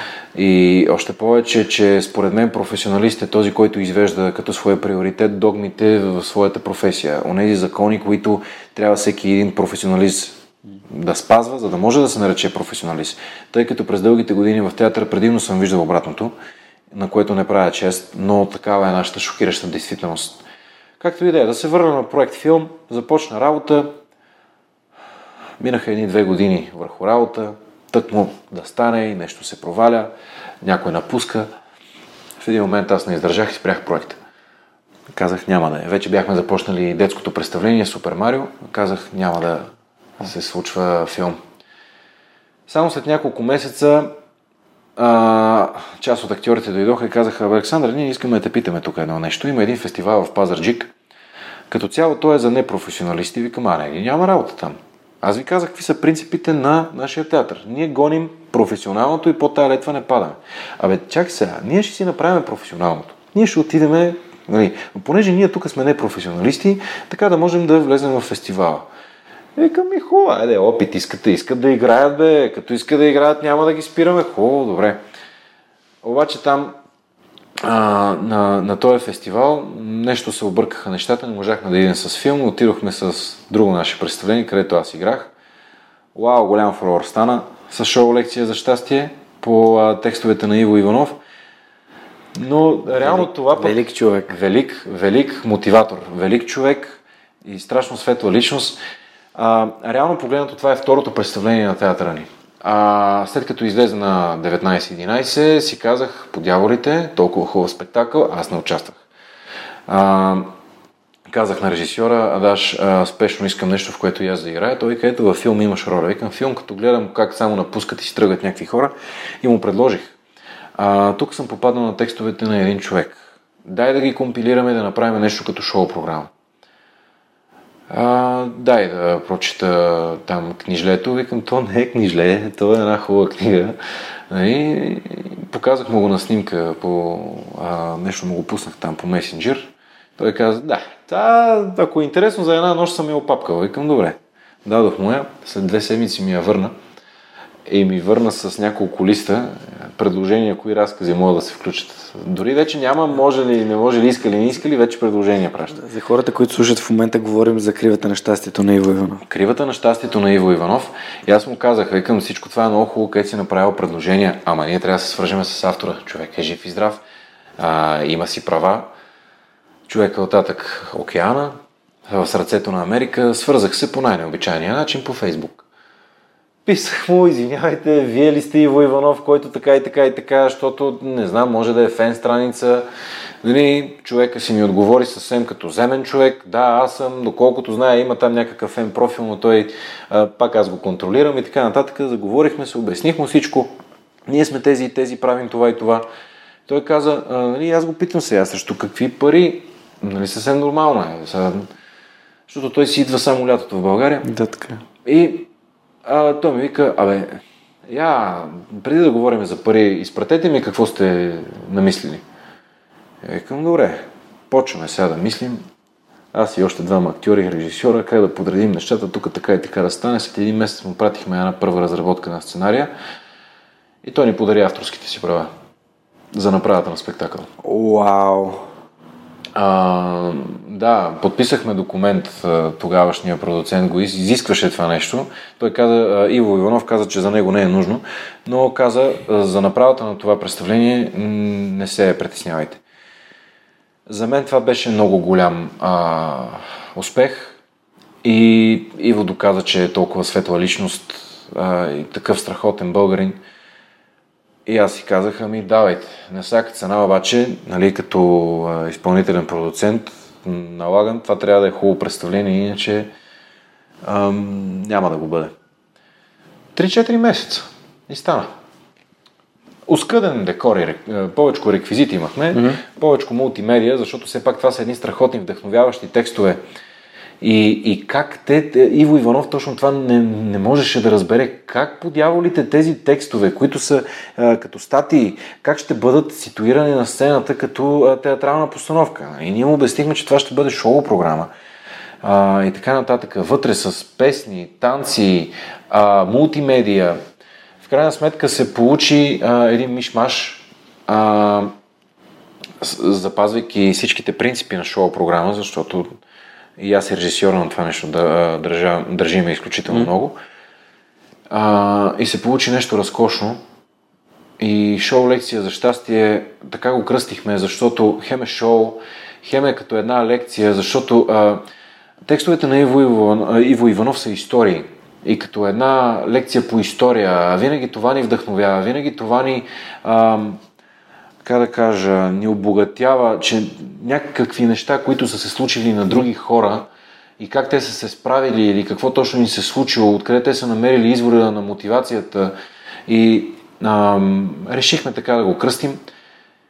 Явихме се на въпросния фестивал в Пазраджик, а, участвахме в нощ на театрите с него, играхме в Сълза и смях с шоу лекция за щастие пред Фрашкан салон. Wow. Много, може би ам, Иво Иванов, дори той сам не знае колко много фенове има в България.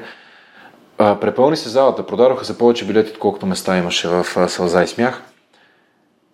А, за мое щастие, наистина се получи едно прекрасно представление – и точно когато го играхме в Сълза и смях, мисля, че ни беше трето или четвърто по поред, Иво Иванов успя да дойде да го види. А, също сбъдна една моя малка мечта, той да си го види и това е един от спектаклите, с които изключително много се гордея, а, защото в текстовете на Иво Иванов намерих много голяма част от своя мироглед и пак казвам, за да го кажа от сцената и хората да го чуят, ще има много, голям, а, много голяма разлика в резултата, ако го кажа просто на улицата. Още повече мързеливата ни нация предпочита да не чете. А, лошо за нея. Лошо за нея, да. Иска така малко хляб и зрелище. И ние малко през хляба и зрелището им показахме, че тук има една хубава книга. И радвам се, че насочваме вниманието и така и към Иво, защото а, не, че му правя реклама, то хубавите книги не се рекламират. Това е като чистия въздух. Това е като чистата вода. То може ли? То човек има необходимост от това нещо. Okay. И а, това беше второ, второто ни представление, което излезна от репертуара. А, после изиграхме постапокалиптичния спектакъл 19-11 на голяма сцена в Сълза и смях, в разгара на лятото, когато няма никаква публика по принцип. 200 души, изгърмя салона, това беше най-доброто изиграване, може би, на, на, на спектакъла, вече с 50% подновен състав, а, и пак беше, нали, след това отново проблеми с състава. В момента го възстановяваме, търсиме актьори и за там. Излезна малко след това и детското ни представление Супер Марио по едноимената, по-скоро телевизионна игра. Аз компютърната не съм играл, но тя е едното следва другото. Поколение наред Супер Марио, едва ли има човек, който да не я знае. Аз дори съм изкарал, може би, години пред телевизора, играйки Супер Марио, но все пак тук имаме друг проблем това е телевизионна игра, вече компютърна. Идеята беше да направим един спектакъл, който чрез българските митове и легенди, нали, на момъка змея му открадва момата, той хуква през сумати там, земи да я гони, да търси, да си я върне. В крайна сметка успява, среща се с а, страшно много препятствия, така нататък. И това нещо го вкарахме в играта. Всъщност, то самата игра е това. Постановката е игра. Да, да, да. А, не, не. А, самата игра като сюжетна игра ага. е абсолютно същото нещо. Да, окей. Okay. И така малко вкарахме българския мит и а, решихме всички декори и костюми, всичко това да бъдат материали за рециклиране. Направихме едни страхотни кукли и а, то не е само куклен спектакъл, има присъствието и на кукли. А, нещо като еклектика се опитахме да направим шарени декори, нали, в комбинация с осветление, препратка към а, телевизионната игра, а, с изключително а, хитрост и полуки, както за децата, така и за техните родители, които се очаква да бъдат в салона. И а, материали за рециклиране, е така, за да можем да покажем на детето, че бутилки, пластмасови шишета, турбички, неща, които лесно изхвърляме и наричаме бокук, биха могли да се превърнат в нещо ново да, а, настаняваме в главите на децата така нареченото зелено мислене, а, екологичното. Смятам, че в една такава рана детска възраст това е момента, в който ние трябва да провокираме интереса а, на децата да се грижат за нашата планета още от възможно най-рано. И насочихме се към това. Нощ на театрите 2017 година представлението а, направи своя дебют. А, от тогава насам сме имали няколко представления в... Дори на гости сме ходили в училища, където mm-hmm. да играем. И ам, на други сцени също отидохме на този фестивал в Пазраджик. Ам, играем го на много места и го продаваме успешно. Последната най-голяма проява беше сега а, в Руския културен център а, по коледа. Участвахме в коледните йолки където вече с невероятните условия на Руския културен център, на арт-театър, на сцената на арт-театър, с такова страхотно осветление, просто направихме такава приказка на сцената, че децата не бяха виждали такъв спектакъл, според мен. Най-после ние попаднахме на страхотно осветление и като го използваме и стана невероятно. И насочвам се към а, филм. Все пак тази, очаква сега на 28 февруари а, в Руския културно-информационен център на сцената на арт театъра. Това е открита арт сцена на Шипка, хората, които не знаят. Намира се на улица Шипка 34. Там от 19.30 на 28 февруари ще е поредното представление на спектакъла филм. А, беше спрян, както по-рано казах, но го върнах една част от него. Така че, уважаеми слушатели, това е филм едно. Заповядайте, гледайте го, дано да ви хареса и очаквайте филм 2, 3 и 4, както се случва по всички видове филми. Стават а, на няколко порции и онова, което е характерното за филм е наистина а, захафваме темата за реалността, как хората предпочитат да не да бъдат себе си, а да бъдат героите от любимите си филми. Някои игри. Е, игрите разбихме с Супер Марио. А, добре. Това, а, а... Аз мисля, че говориш по принципа не за самия спектакъл. Не, не, не, за, за, за спектакъла филм говоря. Да, защото okay. там, там разбиваме идеята да, да, да се държим като някакви измислени герои от филма, да, при условие, да, да, че имаме да. възможността да бъдем себе си. И а, е една неочаквана история, нека да кажа, че по-скоро е комедия, а поне аз лично така го определям. Има и своите драматични моменти, но по-скоро е комедия и е а, изключително нестандартно. А, така малко ще издам от сюжета, за да бъде интересно. Mm-hmm. Един а, главният герой, Илия, а, решава да пътува до Варна на автостоп и го качва а, друг един от главните герои, Бети. Как им провървява стопа, дали им върви а, вътре комуникацията помежду им, няма да издам. Ще кажа, че а, се получава сблъсък на различни мирогледия, може би и на различни социални а, ценности. И идва и трети човек в автостопа и се случват милиони, милиони неща с изключително голям мащаб, за да се стигне до там, че а, главният герой решава, че всичко това, което а, ни се случва толкова нестандартно, такава главоблъсканица, м- няма как а, да бъде направено на филм, тъй като ничие въображение не може да надмине от а, тази изобретателна действителност. А, така че ще очакваме слушателите, ако им е интересно да заповядат, вече казах кога и къде. А, месец по-късно, на 28, 26 или 27, а, мисля, че 26 беше датата, скоро ще излезнем а, от Театър Пхалк с официално становище. На 27 пак на същото място, от 7.30, Руския културно-информационен център, а, на 26-ти, ден преди деня на театъра, така, така би трябвало да бъде, шоу Лекция за щастие по текстовете на Иво Иванов от Кривата на щастието. Това ни очаква в близките месеци на театър Пхалк. И разбира се, работим по един от най-грандиозните и най-мащабните проекти, който а, вярвам, че ще бъде интересен на всеки един от а, феновете на свръхчовека, защото там се говори точно за един такъв свръхчовек. А, пиесата на Виктор Смирненко изрових я някога от а, архивите на Ловешкия драматичен театър. А, Виктор Смирненко, за мен непознат съветски автор, разказва ни една украинска история за шампион по бокс на Украина, който претърпява ужасна контузия и е принуден да спре със спорта. След това намира а, начин как да продължи да се бори и да се върне по а, нов начин в а, сферата на бокса. Mm-hmm. И е една история, която първоначално аз а, захвърлих. Не ми звучеше заглавието Uppercut, не ми звучи никак а, така впечатляващо. След всичко това, което разказах по-рано, че преживях като контузия и след, след като попаднах на тази пиеса, мисля, че два или три дни съм плакал от... Ам, не знам точно от какво. Страшно разтърсваща е а, самата пиеса. И понеже аз съм, може би, защото съм преживял нещо близко до това, на моменти дори едва ли не същото.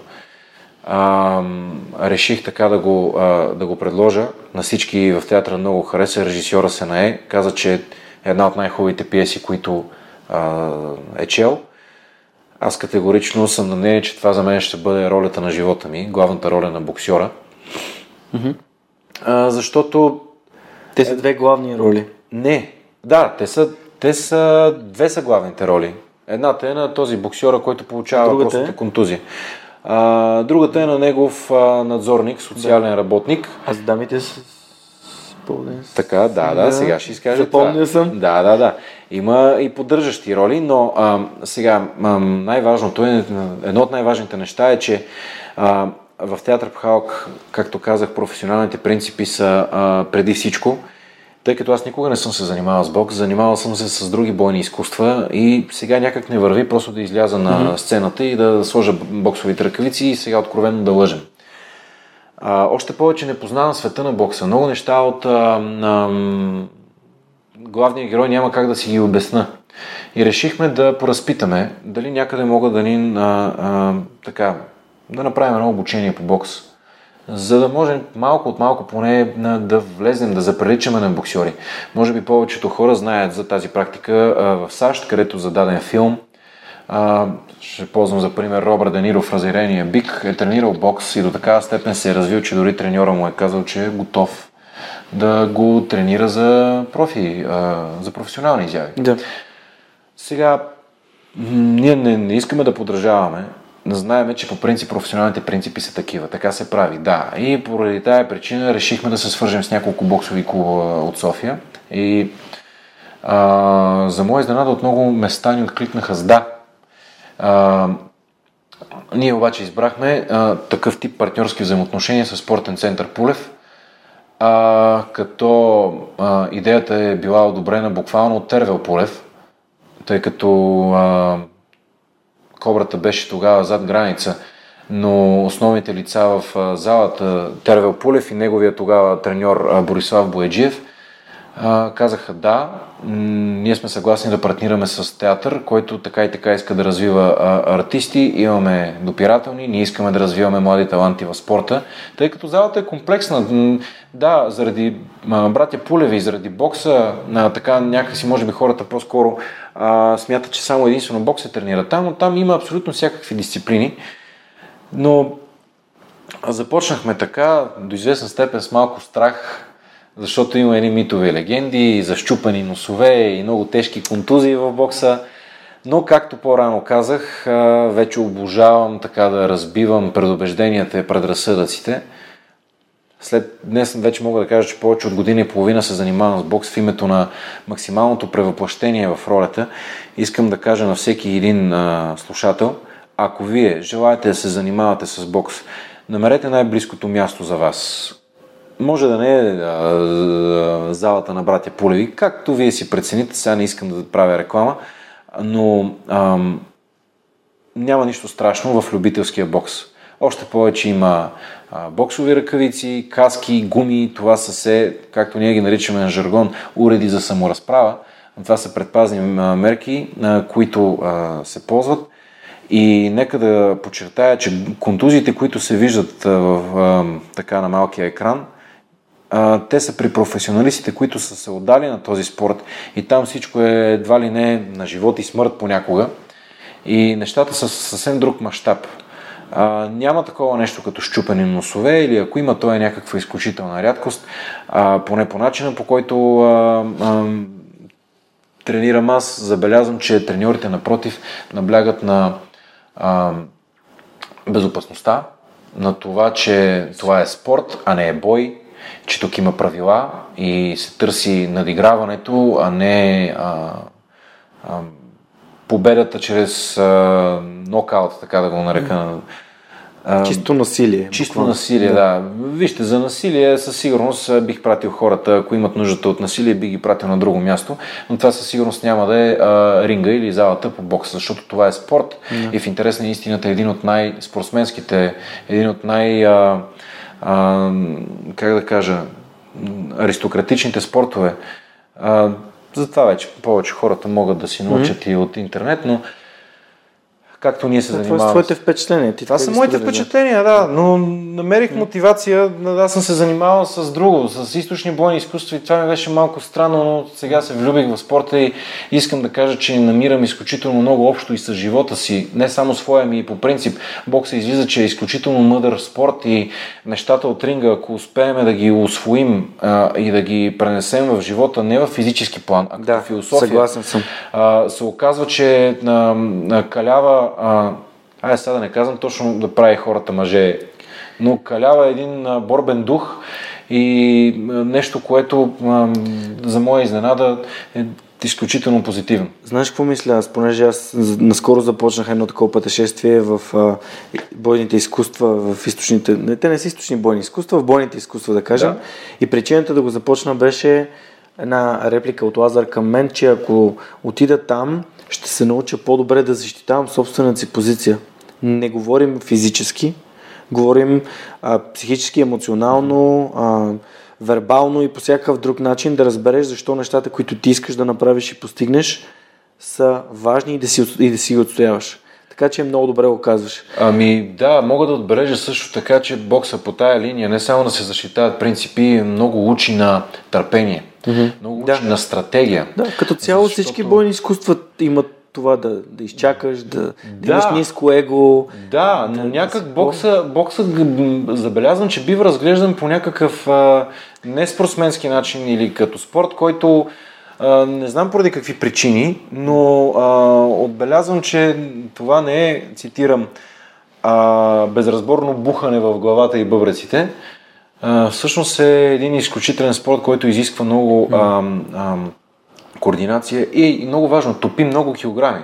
Тъй като започнах 97, сега съм 85, без да си налагам някакви хранителни Добра режими. работа. Ами да, да, да. Така си реших на себе си да бъда в тая категория, пък, а, нали, но все пак да се върнем на постановката. А, помогнаха ни изключително много на треньорите, нека да им кажа все пак имената, се. Слави Хараламбов, Ю, Ю, Юлян Христов, е, старши треньор Борислав Боеджиев, последния най-много помага за да разбера и да подскажа на колегите си в театъра да разбера, да освоя света на бокса. Начина на мислене, защото главният ни герой, м, да, случва му се нещастие, то може да се случи на всеки един певец, музикант, някой, който а, да, да се случи онова, кое, нещо неприятно, което да, да, да те спре от онова, което най-много обичаш. И как ти намираш мотивация да продължиш, в какво направление продължаваш и така нататък. А, това разглежда нашата пиеса, но ни трябва да освоим света на бокса и а, спортен център Пулев се оказаха едни прекрасни партньори, защото те партнират и на театъра. Ето сега на 28-ми, дето нашия режисьор ще го изкараме на сцената, той ще на, изтегли томбула, от която десетима души ще си тръгнат с награди от спортен център Пулев. А, и други наши партньори, Тоса Стайл, а, те, са, а, те ще дадат от техните биоразградими екотурбички. Там ни свързват екологичното мислене а, на театъра, както и организацията им. А другите наши партньори, спортен... А, глупости... А, Пол Ден с България. Пол Ден с България също а, ще дадат подаръци на някои от а, печелившите. Те също са едни страхотни партньори, защото пък обучават две от нашите актриси на полденс. Може би хората не, не знаят много полденс и по-скоро го а, Асоциират с стриптизерството. Да, с, с стриптиз. Но няма нищо общо. Ами, доста Нека единственото общо е, че Пилона, да. пилона, да. Да, да, ма пилон имат и пожарникарите. е Факт. погледнато. Пък за тях имаме друго мнение, слава богу. Сега, по-ден за тези, които не знаят, това е изключителна акробатика, не само танц, но и гимнастика, едно сложно съчетание на пилон. Това, ако го може всяка стриптизьорка, м- може би може би щях редовно да ходя на стриптиз, за да гледам, но това е изкуство. А, хората могат да си го позволят и днес и да го тренират. Не само полденс в България, има много студия в София и въобще в страната, които се занимават с полденс и хората, които го откриват, разбират, че това е нещо изключително красиво. Също помага за оформяне на тялото и радвам се да кажа, че ние сме първия български театър, който ще позиционира а, полденс съчетание на а, сцената в а, театрален спектакъл. Яко. И по този начин а, и чрез партньорите като Пол с България и а, Спортен център Полев, ние намираме самишленици в развитие на българския театър, на българската култура, на спорта също така, и, а, за да разкажем една история за един свръх човек, който разбира се, че не е роден такъв, той се превръща в такъв. Сблъсък му с тежките трудности и обстоятелства, нали, няма да издавам повече от сюжета. Може би хората вече се питат кога ще бъде премиерата. А, за нещастие ще отговоря с не знам, тъй като а, все още работим. А, работи малко по-бавно, но доста по-качествено, а, отколкото преди. Един ден ще излезем тази премиера и а, а, ще бъде нещо, което, щом аз го определям като ролята на живота си, е нещо, което със сигурност бих искал да се да стигне до повече хора и да стигне до, до по-голяма, а, така да даде по-голяма мотивация на тези, които имат най-голяма нужда от нея. Мисля, че го описа изключително добре. Аз, разбира се, понеже давам платформа за един свърхчовеци, съответно ще се радвам, когато вие сте готови с нея, да, да анонсирам пак към слушателите. Да. Вярвам, че ще им бъде интересно. И исках да отбележа нещо много ценно и то е, че виждам, а, прозира това сътрудничество на печеля-печелиш, където хората искат да помогнат на театъра, театър иска да им помогне, да има хора, повече хора, които спортуват да. а, и а, повече хора, които се интересуват екология. Това много ми хареса в, в нашата среща, когато се запознахме. Искам тук на това място специално да благодаря на Теди, което ни свърза. Теди Русева, да, е една прекрасна актриса от нашия театър и певица. Изключително съм и благодарен за този контакт, защото разговора ни днес може би е един от най- интересните, различните и креативните, които съм имал до, до този момент, за което съм ти благодарен. А, понеже се насочваме към края, ние, ние си говорим вече почти 2 часа и толкова приятно и, и ако нямахме ангажимент, съм сигурен, че можехме да продължим поне да, още няколко. А, нека да, нека, нека да, да вършим епизода с три много важни въпроса. Първият ми въпрос е, ти от, отгърна вратата на това, отвори вратата на, на четенето на книги, защо е важно. Имаш ли книги, които би препоръчал на хората, като изключим, разбира се, кривата на щастието, което вече препоръча, а и любими твои, които би искал да споделиш? Аз имам а, много любими книги. За нещастие обаче повечето са свързани с актьорската професия и с, е, с а, нали, един вид като учебници mm-hmm. гледам. Но разбира се, чета и, чета и друг вид а, нали, нормални си книги. Първата, за която се сещаме на Анне Андрюс, Проницателят. Велика книга. Велика книга, да. А, по-рано споменах името на Диана в а, нашия разговор. Тя ми подари тази книга. И Знам, че сега тя е на един друг свят, вярвам много по-хубав и от някъде там ме гледа. Искам да й благодаря м- за тази книга и бих я препоръчал на всички хора. Абсолютно. Проницателя едно и две. Абсолютно. Да, и едно и две. И едно и две са просто невероятни книги. А, друга книга в момента не се сещам, а, пък и Тоест, сещам се много, някак бих искал да са свързани с... А, Те са специални. С свръх, а, с свръх човека. А, нека, нека само това отговоря. Проницателят на Анди Андрус и едно и две, както ти ме допълни, смятам, че е достатъчно. Да, само за да открехна аз малко. А, във втората част има доста повече за човешките отношения. Първата е така, много добре да. се допълват. Просто наистина смятам, че се заслужава да бъдат прочетени по много интересен начин са разказани историите и там главният герой е Джонс, Джонс. който е изключителен а, човек и мисля, че може да научите много от тях. Вторият ми въпрос тогава, благодаря ти за тези препоръки. Аз винаги в инфото към епизода записвам книгите, които моите гости са препоръчали. Днес ще запиша кривата на, на щастието, както и проницателят. Вторият ми въпрос е какво е Пхалк? Пхалк? А, Халк като име означава сияние, светлина. Идва от най-древния български санскрит, останал до днес. Всъщност то се крие и в а, името на държавата ни. Пхалк Ария, буквален превод означава земята на сияещите хора. Някога, много-много отдавна, а, са ни определяли като сияещи. И аз смятам, че дълбоко в себе си ние сме. Нашето сияние е, би трябвало да е такова меко, което да топли и като за начало бих искал а, да топлим да топлим себе си. А, имам предвид а, не всеки себе си, ами нас българите като да. общност. А, избрахме това заглавие, защото сме българи, защото искаме да запазим, да задържим, да затвърдим българските ценности, идеали, култура. Извеждаме всичко това като свой приоритет. А, и Халк е, как да кажа, онова нещо, което днес се случи, случва се и ще се случва, всичко това, през което аз преминах през живота си към днешна дата, всички тези възходи и падения, а, получени удари, нанесени удари, ако мога така да вмъкна някакви бокса, макар и през целия си живот, всички тези моменти на щастие, нещастие, някак водят до пхалка. И днес си мисля, че всичко през което минах, колкото и да са били моменти, в които съм проклинал късмета си, а, създадохме този театър именно, а, нали, всичко е било за да може да се създаде този театър. За да мога а, аз заедно с тези мои съмишленици да го създадем и това да бъде а, онова, което мотивира, онова, което вдъхновява, да подава ръка на онези, които а, искат, но нямат възможност, както в началото казах.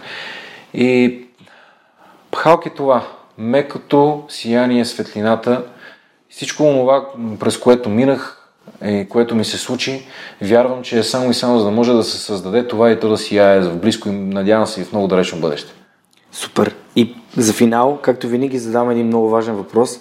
Ако можеш да се върнеш назад към себе си, към 18 годишния, отиващ към надфис Александър, каква информация би си дал? Какво би си казал? А, ей, виж, това не съм се замислял. Трябва да е нещо, с което със сигурност да не попреча. Не трябва да попречам да, да мина отново по този път. Както малко преди, малко... ей сега, както казах, благодарение на този път и на всички тези трудности и неприятности, аз съм това, което съм днес.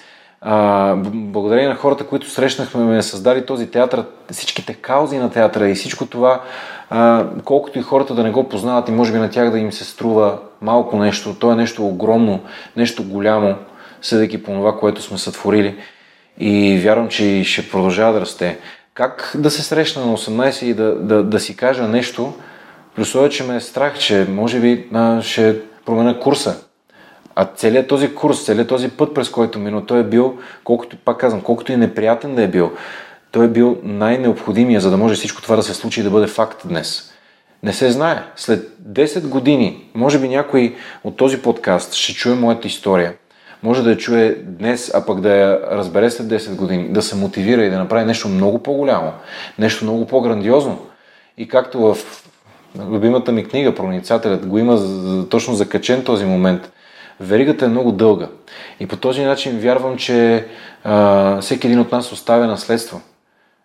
Може би ако се срещна на 18, ще се спра, ще се погледна в очите и ще... Не знам, може би ще дам сигнал за тишина, казвайки едно Което тогава със сигурност няма да разбера, но със сигурност пък и няма да, а, няма да промени курса, а, по който съм тръгнал, за да може пак да стигне днес тук и тази тишина да, да ми каже днес спокойно, тихо, всичко ще бъде наред един ден. Александър, изключително много ти благодаря за, за разговора, който проведохме, за енергията, която създадохме. Надявам се, че хората от свръхчовека, които слушат и които искат да го споделят с приятелите, ще го направят, защото това е изключително важно за, за да може веригата на свръхчовека да се увеличава. Аз обичам да казвам как моята цел е хората да се припознават в историята на моите гости и се надявам всеки от тях да е намерил нещо за себе си в този супер съкровен и искрен разговор, който проведохме днес още веднъж просто милиони благодарности за това, че закъсняваш за репетиция, но въпреки това продължаваме да си говорим, защото нещата, които си говорим, смятам, че са изключително ценни. Сега за финал просто искам да благодаря на хората, които подкрепят свърх човека и хората от моя екип, без които това нямаше да бъде възможно, а именно Неда Борисова, Мария Ангелова, Радослав Радоев, Георги Малчев, Мартина Георгиева, Никола Томов, Константин Спасов, Александър Куманов, Кирил Юнаков, Мирослав Филков, Ели Спасова, Анелия Пейчева, Николай Маринов, Радослав Георгиев, Тодор Петков, Камен Стойков, Пламен Иванов, Стани Цветанова, Борислав Дончев, Кристиян Михайлов, Николай Василев, Теодора Георгиева, Симона Дакова, Нетко Христов, Лиляна Берон, Христо Бакалов, Иван Белчев, Георги Орданов, Мартин Петков, Александър Гиновски, Силвина Фарнаджиева, Невена Пева Тодорова, Деница Димитрова, Райко Гаргов, Георги Генов, Даниил Гочев, Мирослав Моравски, Евелина Костадинова, Пламенка Матева, Йордан Димитров, Павлина Маринова, Цветанина Тотева, Павлина Андонова Иванова. Хора, безкрайно ви благодаря. До следващия епизод на Свърхчовека. Чао!